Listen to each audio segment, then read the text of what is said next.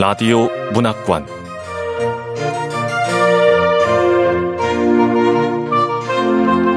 한국 단편 문학 특선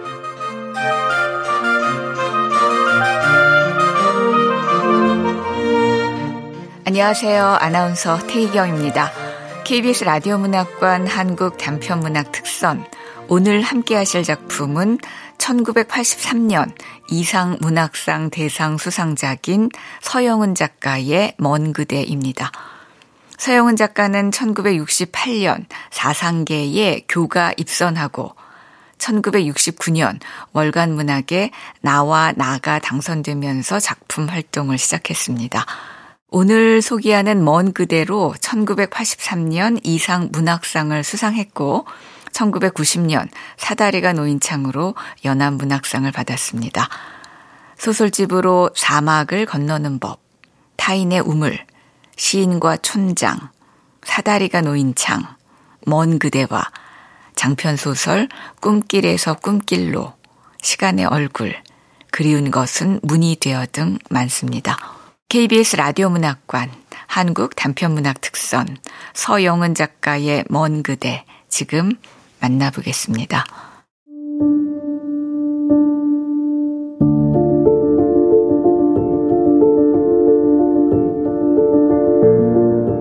먼 그대 서영은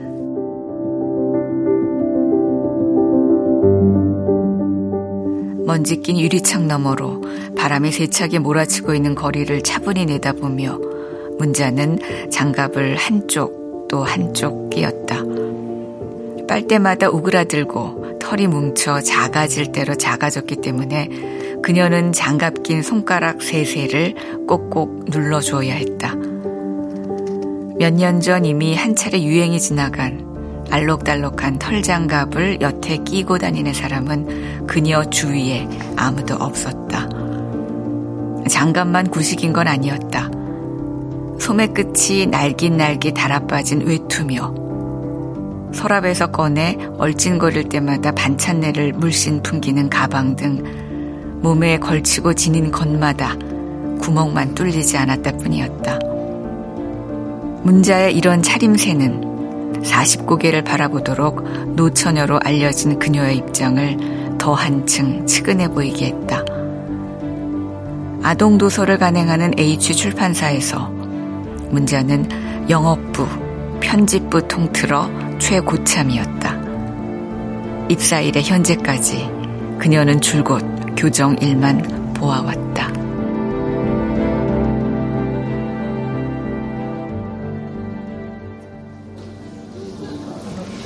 아, 여기 마감 서두릅시다. 월급 월급 주거리만큼 주면서 뭡니까 일 안 하고 마감이라니까요? 네 부장님. 편집부 정원은 부장을 포함해서 일곱이었다. 그 사이 문자만 제외하고 자리마다 얼굴이 수없이 바뀌어 대학을 갓 졸업한 축일수록 반년도 못 채우고 떠나갔다. 아니, 근데 여기는 의자가 왜 이래요? 의자가 우리 신입사원한테 뭐라고 하나요? 아, 기웃뚱거리잖아요. 화장실은 더럽고 층계는 너무 가파르고. 그렇기는 한데 출근 첫날부터 얘기하는 건 좀 아니지 않나? 하긴 나는 견습 기자 개월 끝난 뒤부터 얘기했는데 다들 마감은 하고 수다 떠는 거죠? 아휴, 이놈의 얼른 떠야지. 더러워서 완. 네, 부장님, 다 돼갑니다. 아, 역시 우리 편집부에서 내 마음 알아주는 사람 문자 선배밖에 없다니까. 문자 선배, 잠깐만. 어, 네, 부장님. 아유, 문자 선배 대단해. 나이 어린 사람 상관으로 모시는 것도 대단한데 꼬박꼬박 존대라니. 근데 난 부장 편 드는 문자 선배가 더 별로. 원래 말리는 신우이가 더 미운 법이잖아요. 문자는 나이 어린 동료들로부터 노골적으로 따돌림을 받았다. 그네들로서는 가르마의 새치가 희끗희끗하도록 무엇 하나 이룩해 놓은 것 없이 한평생 있어봐야 별 볼 일 없는 출판사에 그것도 말석에서만 10년을 보낸 동료가 있다는 그 자체가 자존심 상하는 일이었다. 마감하느라 고생들 했네. 아이, 다들 퇴근 안 하고 뭐 합니까? 에이, 부장님도 토요일이잖아요. 데이트 있나 봐요. 때다. 그럼 저 먼저. 아, 미스치. 나 잠깐만. 왜요, 부장님? 다음 교정할 때 이 부분. 이 부분에 더 신경을 좀 쓰자. 네, 오타만 잡아내면 돼. 아, 아니. 아닙니다. 미스치. 지금 짜증난 거야? 아, 아 아니요. 짜증난 게 아니고요. 아, 물, 물 드세요, 물 드세요, 부장님. 얘기가 많이 좀 길어지려나. 것 같은데? 물좀 드세요. 문자는 가방을 집어들고 부장이 다른 동료랑 하던 얘기를 끝낼 때까지 기다린 끝에 먼저 가겠다는 인사말을 남기고 사무실에서 나왔다. 문자 선배 참 안 됐어. 토요일인데 전화 한 통 걸려오지도 않고. 아, 뭐 집으로 가봤자 반겨주는 사람도 없잖아요. 어머, 왜요? 아, 결혼은 안 했더라도 가족은 있을 거 아니에요? 계단을 서너 개 내려오노라니 안에서 미스최의 조심성 없는 목소리가 그녀에게까지 들려왔다. 진짜 너무들 하시네. 아니, 같은 여자끼리인데 신상 파악은 하고 있어야지. 본인이 가르쳐주지도 않는데 어떻게 알아요? 하긴 나도 몇 달이 건너 들은 소리긴 한데 부모는 일찍 돌아가시고 오빠가 한 분 있는데 수년 전에 이민 가고 그때부터 내내 혼자 처진가 봐요. 고생도 무지무지하게 하고. 음. 뭐 지금까지도 용두동인지 어디에 새 들어있는 방 전세금이 전부라던데? 이상하다. 옷도 안에 입고 도시락도 꼭꼭 싸오고 그만큼 알뜰하게 10년이나 직장 생활을 한 사람이 어째서 그 정도밖에 못 모았을까? 아니, 그러면은 사장이나 나이 어린 부장한테 고분고분 하는 것도 모아둔 돈이 없으니까 그런 거겠죠? 어쨌든 밥줄 때문에. 어우, 어우, 나도 저렇게 될까 무섭다. 야, 얼른 여길 떠야지. 하여튼 문자 선배 여러 가지로 이상해. 아 이상하고 자시고 남에게 신경 쓸 거 없이 미스 최나 뜸들이지 말고 면사포 쓰라고 어?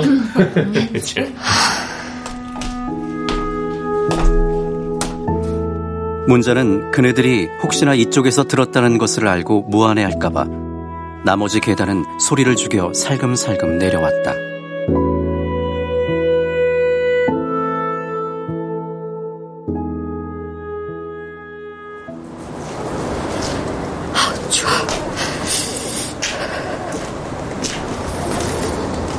길에 나서니 바람이 생각보다 매웠다.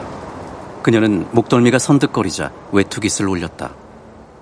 회사 앞 골목을 빠져나오며 그녀는 생각했다. 내 인생이 남보기에 그렇게 안 돼 보일 만큼 실패한 걸까?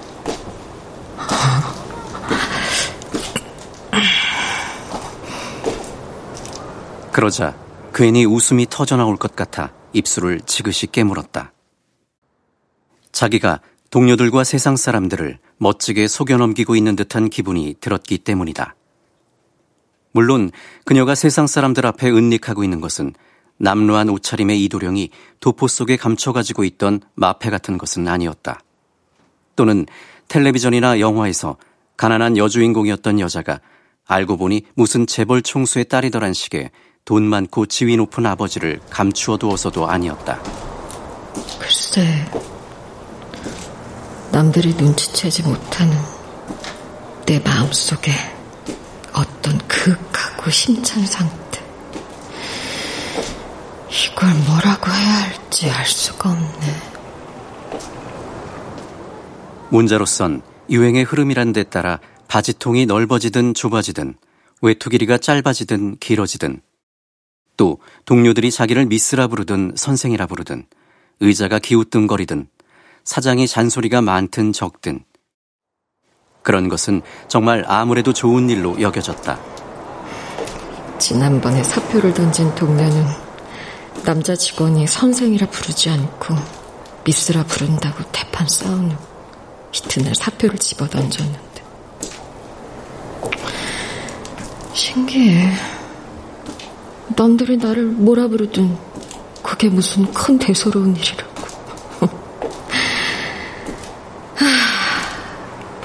고. 나도 알지. 남들 눈에 내가 형편없이 초라하게 비춰진다는 거. 그래. 불쌍해 보여도 좋고, 초라해 보여도 좋아. 너의 마음대로 생각하라고. 다른 회사로 옮겨가 부장이 된 옛 동료가 봉급을 더 많이 주겠다는 조건으로 몇 차례나 그녀를 끌어가려 했을 때도 문자는 한사코 거절했다. 문자 씨, 문자 씨 교정 실력이면 어디 가든 대접받아. 아, 난 도무지 이해가 안 돼. 그 실력으로 거기 왜 있어? 몇 푼 더 받겠다고 이리저리 철새처럼 옮겨 다닐 사람은 단일하지. 난 그깟 몇 푼 없어도 살 수 있어. 물론 이보다 몇 배나 불리하고 괴로운 일을 당한 경우도 마찬가지였다. 그녀는 자기에게 지워진 어떤 가혹한 짐에 대해서도 결코 화를 내거나 탄식하지 않았고 피하지도 않았다. 그녀의 억센 정신은 아직도 얼마든지 무거운 짐을 짊어질 수 있다는 듯이 무릎을 꿇고 있었다. 하지만 H출판사 직원들이나 주위 사람들이 보기에 문자는 그저 죽은 듯이 가만히 있는 사람으로만 보였다. 그네들은 아무도 문자의 그런 침묵이 어떤 상황, 어떤 조건 아래서도 나는 살아갈 수 있다는 절대 긍정적 자신감에서 기인된다는 것을 몰랐다. 더욱이 그 자신감이 자신들의 키를 훨씬 넘어 아주 높은 곳에 있는 어떤 존재와 겨루면서 몇 마리나 되는 고독의 길을 홀로 걸어오는 동안 생겨난 것이라고는 꿈에도 몰랐다.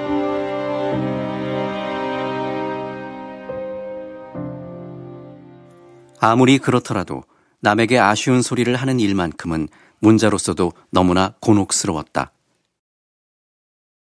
정말 저녁 때까지는 무슨 일이 있어도 20만 원을 구해야 했다. 짓눌린 듯 무거운 마음으로 문자는 공중 전화를 들었다.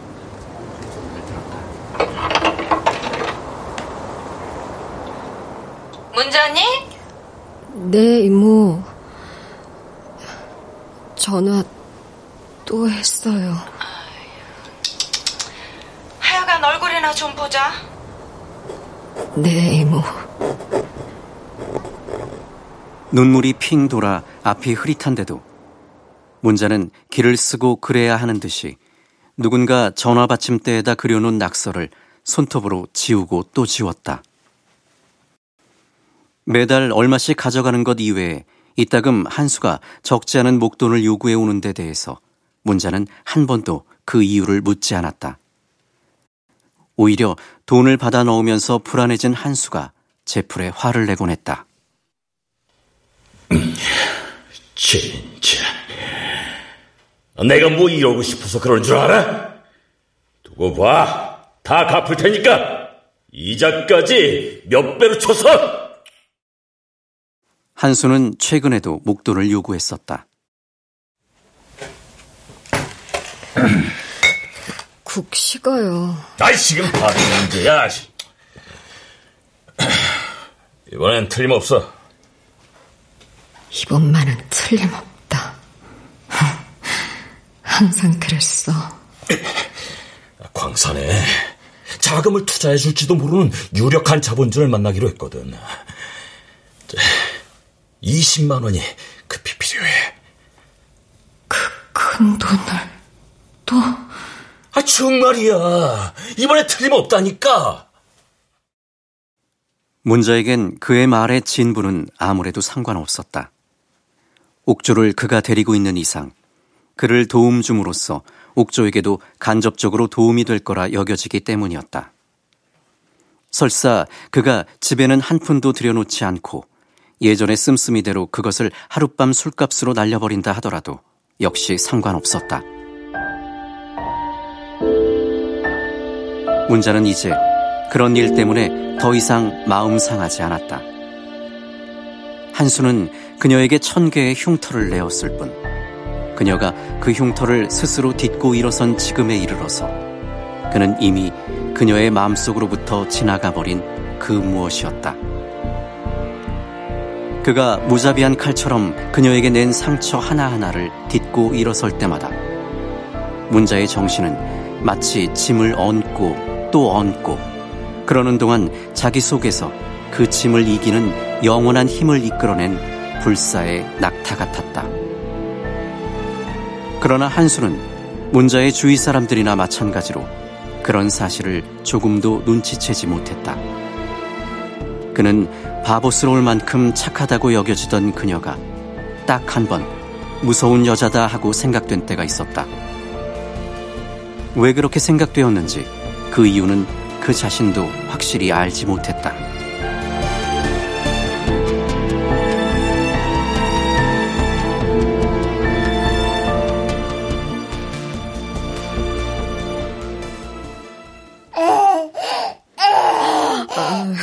그래, 그래, 그래. 옥조야. 엄마야. 문자가 옥조를 낳은 지 한 달도 못 되어서였다. 한수는 아내의 등을 떠밀어서 문자로부터 옥조를 빼앗아오게 했다.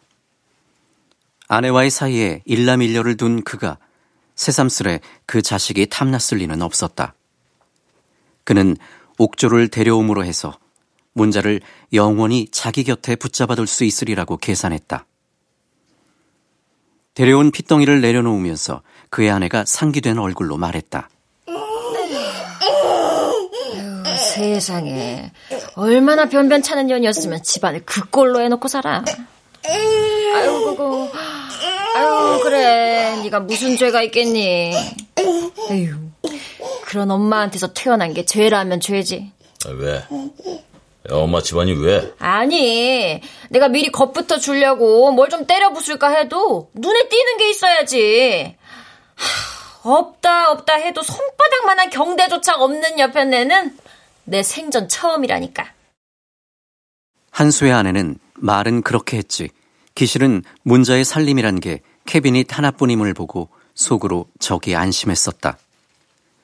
아무것도 없이 산다고 늘상 남편으로부터 들어온 터이긴 해도 그녀는 설마 했었다. 왜냐하면 남편이 광업소 소장으로 있었을 무렵 봉투나 값진 선물을 가지고 찾아오는 업자들이 문턱에 줄을 이었던 만큼 그가 마음만 먹는다면 그쪽으로 얼마든지 빼돌릴 수도 있었기 때문이다. 혹시 그 년이 나보다 더 좋은 것 갖고 있는 거 아니야? 그러다 한수는 광업소를 그만둔 뒤 자영해보겠다고 중석 광산을 하나 사들였다. 그리곤 지녔던 동산, 부동산은 물론 집이며 선산까지 팔아 광산에 집어넣었다. 끼니거리가 없어 자신에게 남은 마지막 보석 반지까지 팔아야 했을 때 한수의 아내는 새삼스레 속이 지글지글 끓었다. 설마 나만 빈털털이 되는 건 아니겠지. 그녀는 여전히 몸에다 보석을 휘감고 있는데 나만 그집 꼴이면 그래서 한수의 아내는 올케에게서 빌린 밍크와 악어백으로 치장하고 용두동 개천가에 개구멍만한 쪽문을 밀고 들어서 한다름에 문자의 살림 소구를 읽고 공연히 가슴을 태웠다 생각하니 우습고 허전했다. 남편이 가져다 주어 씀직한 것은 정말 아무것도 눈에 띄지 않았다. 한때 방방마다 놓아두었던 그 흔한 텔레비전 한 대도 없고 보면 남편의 그녀에 대한 사랑이란 건 대수롭지 않은 게 분명했다. 그러나 한수의 아내는 애엄마가 순순히 아기를 내놓더냐고 남편이 물어보자 매처럼 사납게 눈을 부릅떴다. 아, 순순히 안 내놓고 진년이 별 수 있어요? 호적에도 못 오른 년이 새끼 낳아놓고 할 말 하겠다고 들면 그게 되려 뻔뻔스럽지. 어쨌든 눈물 한 방울 안 흘리고 새끼만 잠자코 들여다보더니 딱 한마디 합디다. 딱 한마디? 뭐라고? 옥조가 한밤중에 깨서 우는 습관이 있어요. 그럴 때는 숟갈로 보리차를 몇 모금 떠먹여 주세요. 아이고, 하여간 맹추라니까. 제 속으로 난 자식인데 그렇게 맥없이 뺏겨?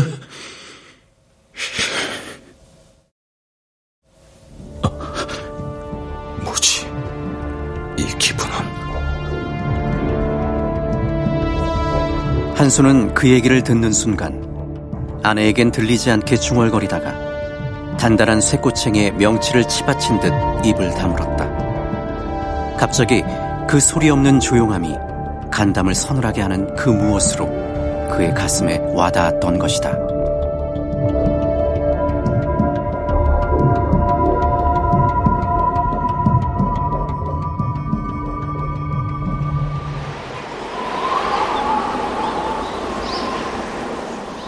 한수가 10년 전 처음 문자의 자취방으로 드나들기 시작했었던 때는 한겨울이었다. 헛간이나 다름없는 문자의 부엌에는 수도가 없었기 때문에 안집 마당에 있는 수도에서 일일이 물을 길어다 먹었다. 안집 마당으로 가자면 부엌 뒷문으로 나가서 높고 가파른 계단을 내려가야 했다.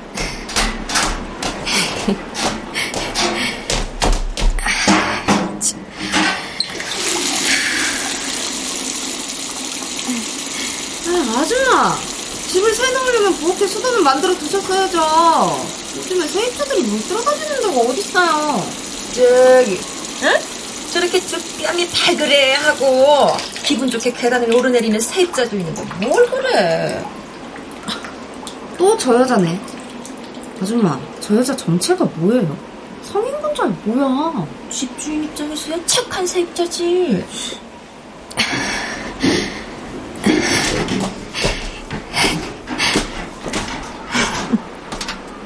똑같은 방을 빌려 사는 처지이면서도 문자는 새든 사람들과 전혀 달랐다. 그녀가 뒷문 앞에 나타날 때 보면 무슨 좋은 일을 하다가 중단하고 나온 것처럼 항시 두 뺨이 발그레 했다. 때로 그녀는 양손에 양동이를 든 것도 있고 층계참에 서서 한참 동안씩 하늘을 쳐다보곤 했다.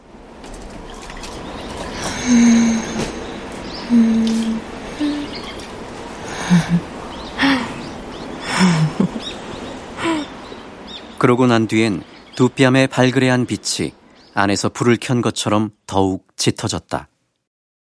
그녀가 계단을 내려오는 모습은 마치 몸속에 깃들어 있는 싱싱한 생명의 탄력이 음계를 밟고 있는 듯이 보였다. 그래서 그 계단은 그 위에 있는 아주 신비롭고 아름다운 세계를 그녀 혼자만 누리기 위해 외부로 나타난 부분을 일부러 조악하게 꾸며놓은 것 같이 보였다. 아무래도 여기 사는 여자 살림 형편이 괜찮은 것 같아요. 맞아. 나도 그렇게 생각해. 안 그럼 그런 힘든 일을 하면서도 음. 불평은커녕 콧노래를 부를 수가 없잖아. 그 출판사에서 교정일 본다더니 수입이 좋은 거 아닐까요? 아니면 일요일마다 허우대 멀쩡한 놈팽이가 한 놈 들락거리던데 그 놈이 챙겨주나? 그 이참에 우리가 직접 확인을 방안을 찬찬히 둘러본 즉 물이 스며든 천장은 페인트 칠이 일어나 너덜거렸고 녹슨 손잡이가 달린 캐비넷 이외에 이렇다 할 세간이라곤 아무것도 없었다. 그녀들로서는 문자의 두 뺨에 서린 발그레한 홍조와 노래를 몸에 휘감고 있는 듯한 그 발랄한 생기가 어디에서 연유하는지 더욱 몰라졌다. 그녀들은 문자가 수도가에 나왔다가 떠나고 난 뒤에 향기 좋은 꽃으로 가슴을 꾹 눌렀다가 뗀 것 같은 그 느낌을 어떻게 설명해야 할지 알 수 없었기 때문에 방문을 열고 서서 검지 손가락을 돌리며 폭소를 터뜨렸다. 왜 거기 서 계세요? 아무거 죽었네? 그런데도 이런 거면 살짝 돌았나 봐. 그니까요. 아니면 설명이 안 돼. 가자, 가. 그녀들이 이미 확인한 바와 같이 문자는 남다른 무엇을 소유했던 게 아니었다. 그녀로선 무엇을 하든 그 일을 하면서 사랑하는 사람을 생각한 것 뿐이었다.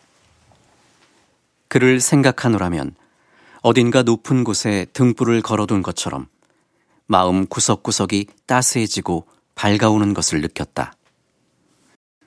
그 따스함과 밝은 빛이 몸 밖으로 스며나가 뺨을 물들이고 살에 생기가 넘치게 하는 것을 그녀 자신은 오히려 깨닫지 못했다. 이윽고 일요일이 되었을 땐 그녀의 손길이 닿기만 해도 닿는 것은 무엇이든지 금빛 물이 들었다. 생선 가시가 있으면 안 되니까 드세요. 아, 아. 음.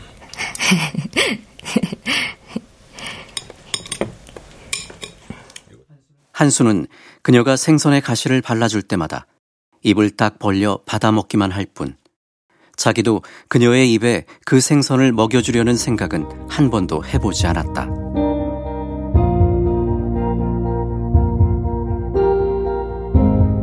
한수의 마음은 무디고 이기적이어서 온 방 안에 가득 찬 금빛을 보지 못했고, 가만히 있어도 그 침묵이 노래임을 알지 못했다. 심지어는 그녀의 몸을 만지면서도 잘 익은 과육에서 나는 것과 같은 향기가 자기 손가락에 묻어나는 것도 몰랐다. 그는 문자로부터 어떤 요구도 받은 적이 없으면서 항시 이 여자가 내가 줄 수 있는 한도 밖의 것을 요구해 오면 어쩌나 하고 불안해했다. 그러던 차에 그가 모시고 있던 K 의원이 장관으로 발탁되었고 그의 도움으로 광산과 출신의 한수는 반관 반민의 동동광업소 소장으로 임명되었다. 그의 수입은 이제 문자에게 정식으로 딴살림을 시킬 수 있을 만큼 풍족해졌다. 그럼에도 그는 문자에겐 아무것도 나누어 주지 않았다. 일단 그녀에게 무엇을 주기 시작하면 혹시나 끝없이 요구의 손길을 뻗쳐오지 않을까 겁이 났다.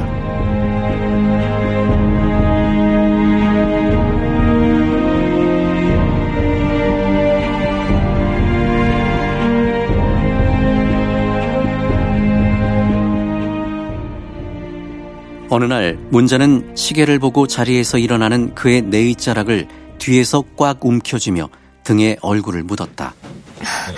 가지 말아요. 오늘 밤만은 함께 있어줘요. 뭐? 아, 아니, 아니에요. 그러나 이내 잡은 옷자락을 맥없이 놓아주는 순간 울컥 울음이 넘어오는 것을 간신히 참았다. 예전에는 문자의 손길이 닿은 것마다 금빛으로 물들었던 것이 이제는 그녀의 가슴을 미어지게 할 때가 많았다. 그녀는 그에게 옷을 입혀주려고 옷걸이에서 양복을 걷어내다 그 속주머니에 찔려진 두툼한 돈 뭉치를 보고도 목이 메었고 보자기에 싸서 아랫목에 묻어두었던 그의 구두를 꺼내다가 밑창에 새겨진 고급 상표를 보고도 가슴이 미어졌다. 아무도 없는 강가나 깊은 산 속에 가서 목 놓아 울고만 싶은 슬픔이 그녀의 두 뺨에서 발그레한 홍조를 차츰차츰 쓰러지게 했다.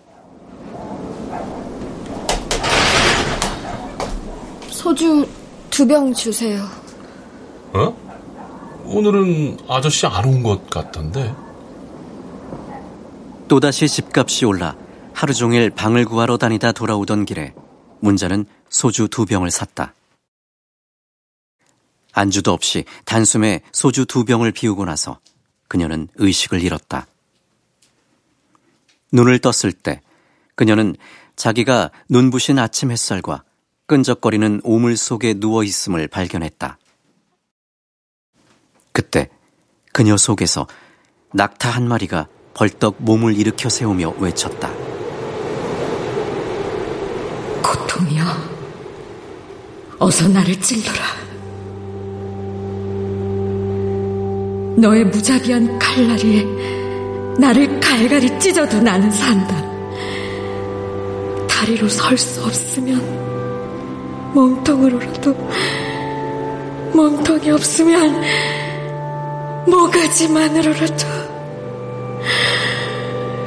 지금보다 더한 고통 속에 나를 세워놓더라도 나는 결코 항복하지 않을 거야. 그가 나에게 준 고통을 나는 철저히 그를 사랑함으로써 복수하겠어.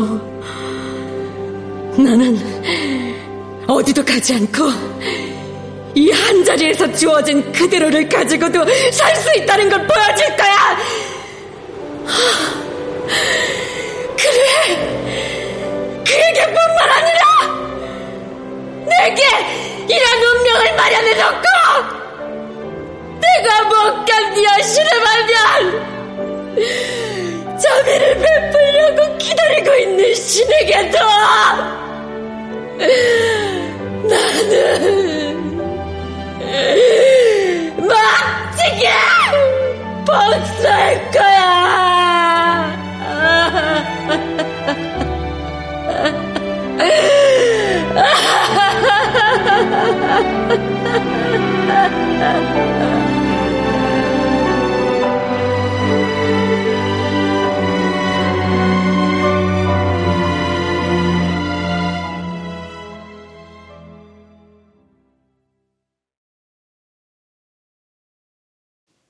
회사에도 못 나가고 그녀는 이틀을 꼬박 누워 알았다.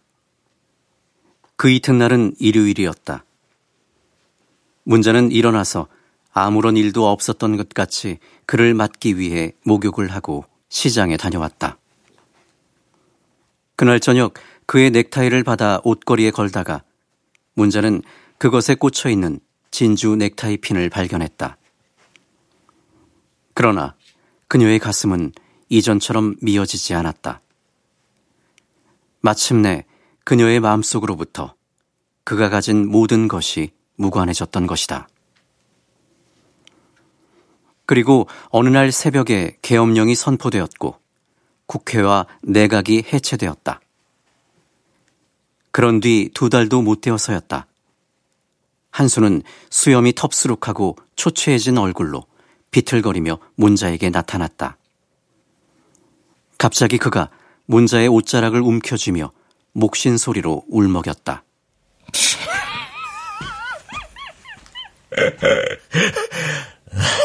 난 이제 아무것도 아니야. 우리 집 문전은 인적이 끊겼어.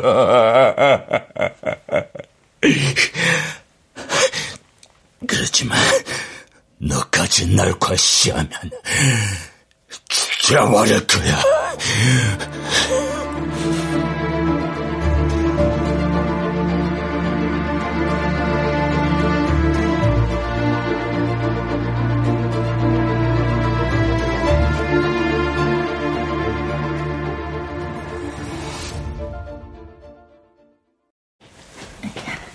이모는 어디 가셨어요? 사모님 샤워 중이세요. 아, 네. 아유, 좀 자주 놀러 오시지 않고. 아기는 잘 커요? 네? 어쩌면 엄마를 그렇게 쏙 빼다 박았어요. 어떻게 아세요? 사진 봤죠? 저기 사진 있잖아요. 아줌마는 거실의 한쪽 벽을 가리켰다. 문자는 아줌마가 주방으로 되돌아갈 때까지 기다렸다가 장식장 앞으로 갔다. 다섯 살이 된 옥조가 생일을 맞았으므로 문자는 한수에게 부탁하여 아이를 데려와서 하루 동안 함께 지냈었다. 사진은 그날 이모 집에서 찍은 것이었다. 옥조는 이종들의 팔에 안겨 밝게 웃고 있었다. 옥수수처럼 고른 치열이 하얗다 못해 푸르렀다.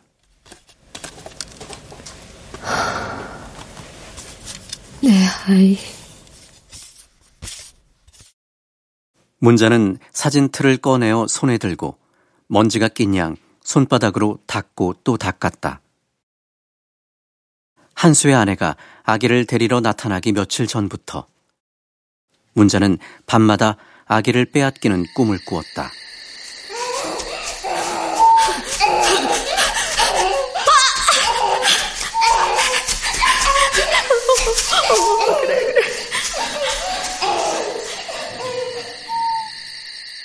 때로는 아기를 안고 검은 옷의 괴한을 피해 산으로 들로 쫓겨다니기도 했고, 때로는 아기를 이미 빼앗겨 실성한 듯이 찾아다니며 잠이 깨기도 했다.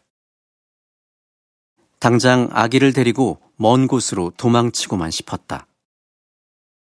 어느 순간 갑자기 문자는 누구에겐지 모르게 무릎을 꿇고 울음 섞인 목소리로 탄원했다. 나는 그동안 너무 힘들었어. 연명할 것만 남기고 나는 늘 빈손으로 지냈다고.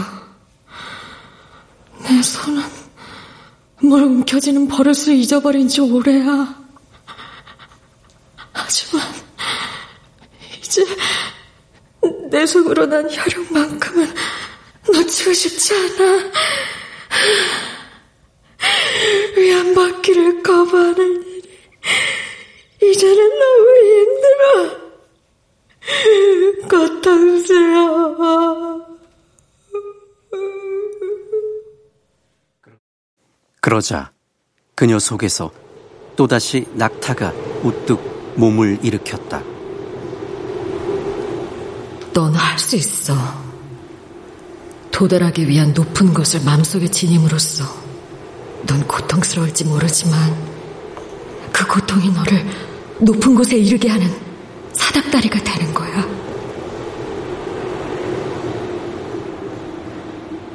그래도 문자는 고개를 가로저으며 계속 신음했다. 그러나 이제 딸의 사진을 보고도 문자는 담담하게 미소 지을 수 있었다. 욕실문이 열리자 문자는 옥조의 사진을 가만히 제자리에 세워놓고 돌아섰다. 아휴, 옥조는 끝내 그 집에 놔둘 거니? 네, 이모. 왜? 그 집에서 안 내놓겠대? 아니요. 그쪽에선 데려가래요. 그럼 잘 됐다. 옥주만 데려오고 그 사람과는 영 끊어. 그 사람은 이제 운이 다 했어. 끌면 끌수록 너만 손해야. 옥조는 안 데려올 거예요. 너 참 이상한 애다. 네 새끼인데 가엾지도 않니? 가엾어요. 그리고 너무너무 데려오고 싶어요. 하지만 나는 그 아이를 데려옴으로써 나 자신을 만족시키고 싶지 않아요. 아유, 뭔 소리인지 하나도 모르겠다.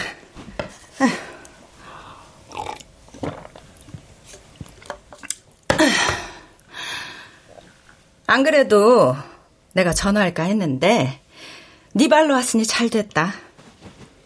너 결혼해라. 마땅한 사람이 있거든. 지금 옥조 아빠한테 쏘는 정성의 반의 반만큼만 쏟아도 넌 평생 귀염받고 잘 살 거야. 이모가 이 얘기 하려고 오라 했던 건 아니겠지. 빨리 돈 밀려서 가야 하는데 그 사람 지금쯤 집을 나서고 있는지도 몰라. 나이는 쉰 살이고 뭐 애가 둘 있지만 할머니가 데리고 산댄다. 압구정동에 아파트가 한 채, 또 과천가는 어디에 목장할 만한 산도 있다더라. 직업은 변호사고. 뭐 한쪽 눈이 살짝 짜부러진 게 흠이지만 흠으로 치면 너한테도 그만한 게 있으니 쌤쌤이지 뭐. 아, 아휴 샤워했더니 졸리네. 하품 소리에 문자는 창밖에서 이모에게로 눈길을 돌렸다. 하품 때문에 질척해진 눈가를 본 순간 그녀는 이유모를 분노를 느꼈다. 그러나 다음 순간 그녀는 자기 속의 낙타가 그 분노를 지그시 밟고 지나가는 것을 느꼈다. 이모, 제가 부탁드린 거 어떻게 됐어요? 어, 돈 말이니? 네. 나한테 없다고 했잖아. 하지만 아줌마가 나한테 맡겨둔 거라도 가져갈 테면 가져가. 이자를 줘야 하는데 괜찮겠니? 오보다? 네, 좋아요. 문자 너. 내 말 허술하게 듣지 마. 이모라고 두 눈 시퍼렇게 뜨고 살아있으면서 네가 그렇게 살게 둘 순 없잖아. 지하에 계신 너희 엄마가 알아봐라. 날 얼마나 원망하겠니?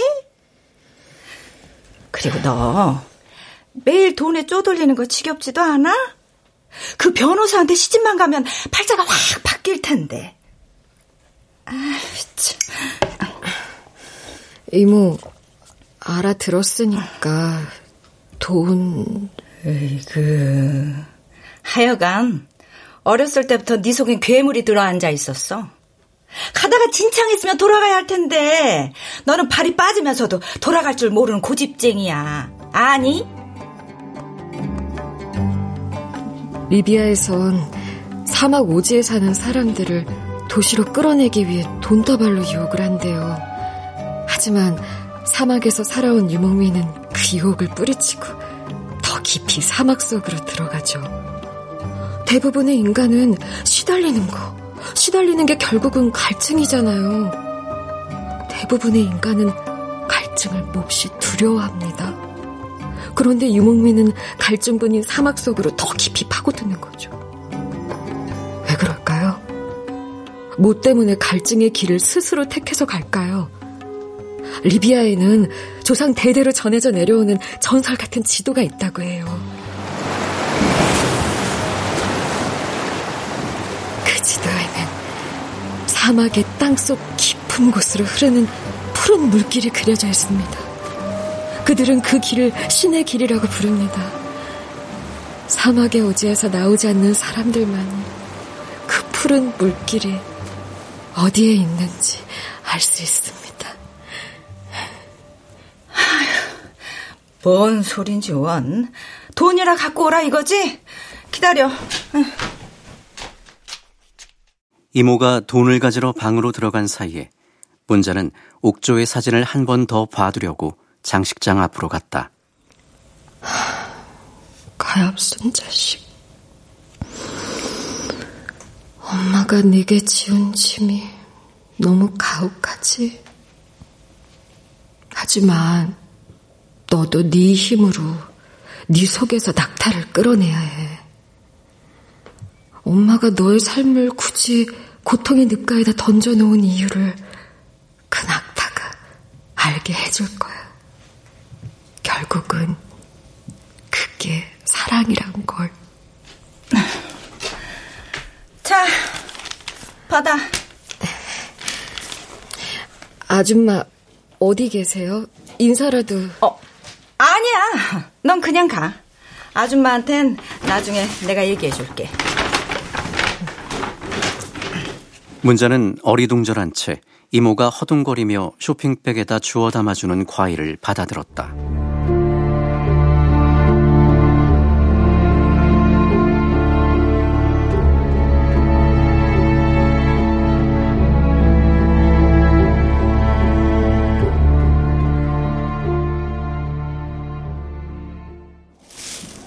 얼마예요? 저... 어, 왜요? 아까 아저씨가 들어가시면서 오징어 한 마리하고 고량주 두 병 가지고 갔어요? 그것까지 계산해 주세요.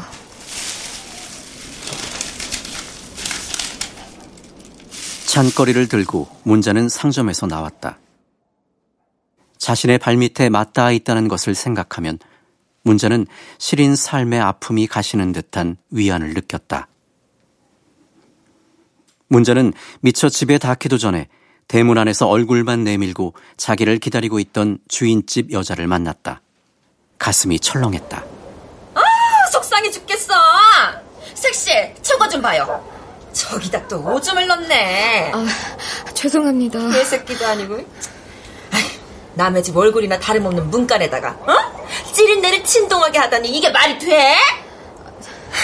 우린 둘째 치고 담벼락 주인이 알고 쫓아올까봐 무섭다니까. 아, 정말 죄송해요 아주머니.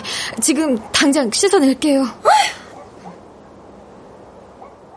문자는 부엌 겸 자기 방 출입문으로 들어가서 찬거리랑 가방을 내려놓고 대야에 물을 퍼담았다.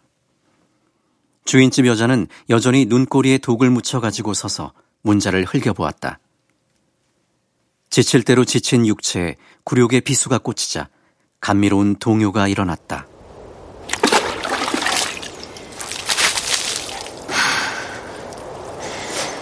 고통의 사닥다리를 오르는 일이 다 쓸데없는 짓이라면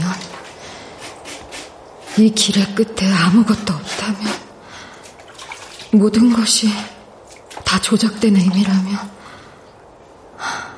아픔과 고통의 끝이 또 다른 아픔과 고통의 연속으로 이어진다면 아, 이제 좀 됐네. 아, 그리고 색시 편지 온 게 있어요. 항공이 없어. 아, 네. 자, 그리고 말이야. 아유, 우리 아들이 방을 따로 쓰겠다고 자꾸 보채네. 복덕방 빌 우리가 물어줄 테니까 방을 좀 빼줘야겠어요. 아, 네, 알겠습니다. 문자는 선선히 대답하고 안으로 들어갔다. 한수는 골아 떨어져 자는 중이었다. 빈 고량주벽이 머리맡에 나뒹굴었다. 새우처럼 등을 구부리고 자는 모습을 바라보고 있는 동안 문자에겐 이제야말로 내가 이 사람을 진정으로 사랑하는 게 아닐까 하는 생각이 스쳐갔다. 손에 들려진 편지 생각이 난 것은 그 다음 일이었다. 편지는 뜻밖에도 미국에 간 오빠로부터 온 것이었다. 문자는 저녁을 지으려는 생각에 앞서 편지를 대강대강 읽었다. 뭐예요? 무슨 편지야? 아, 오빠한테서 온 거예요. 오빠? 내용이 뭔데? 날 보고 들어오래요. 자기가 하는 슈퍼마켓이 너무 잘 돼서 손이 모자란다고. 지금까지 소식 한 장 없다가 손이 모자라니 와서 도와달라. 당장 답장 써보내. 웃기지 말라고. 내가 물주만 만나봐. 그까지 슈퍼마켓 열 개라도 차릴 수 있어. 그가 짜증이 난 것은 편지의 내용 때문이라기보다 돈을 구했는지 못 구했는지 빨리 말해주지 않기 때문이라고 헤아려졌다.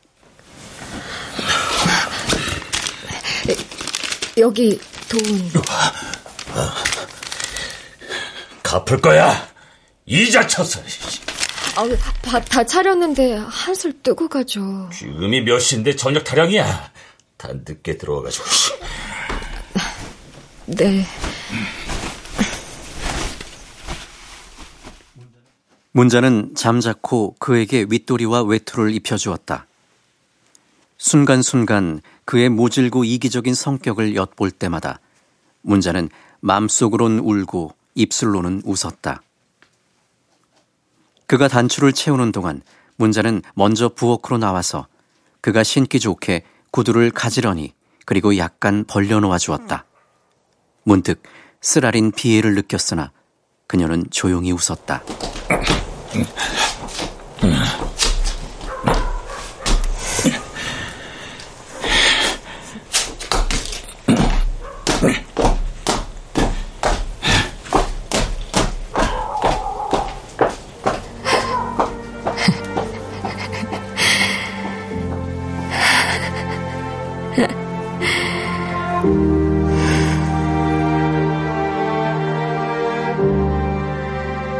한수는 문자가 문 밖에서 배웅하고 있다는 것을 알면서도 곧장 뚜걱뚜걱 계단 아래로 내려갔다. 그는 언 계단을 내려가 잠시 후엔 시야에서 사라졌다. 그러나 문자에겐 그가 자기 시야에서 끝도 없이 있을 뿐인 것으로 느껴졌다. 그는 이미 한 남자라기보다 그녀에게 더 한층 큰 시련을 주기 위해 더 높은 곳으로 멀어지는 신의 등불처럼 여겨졌다. 그리하여 그녀는 그것에 도달하고픈 열렬한 갈망으로 온몸이 또다시 갈기처럼 펄럭였다.